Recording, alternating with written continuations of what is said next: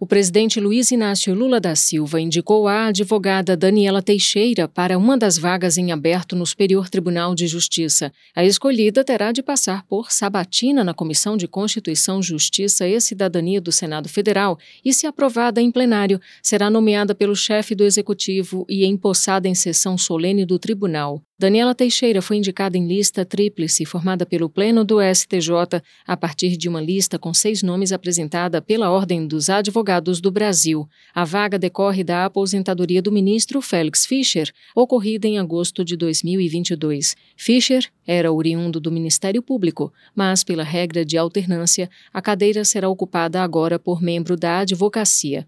Para duas outras vagas na composição da Corte, destinadas a membro dos Tribunais de Justiça, o Pleno apresentou uma lista com quatro candidatos. Nesse caso, ainda não houve as indicações do presidente da República.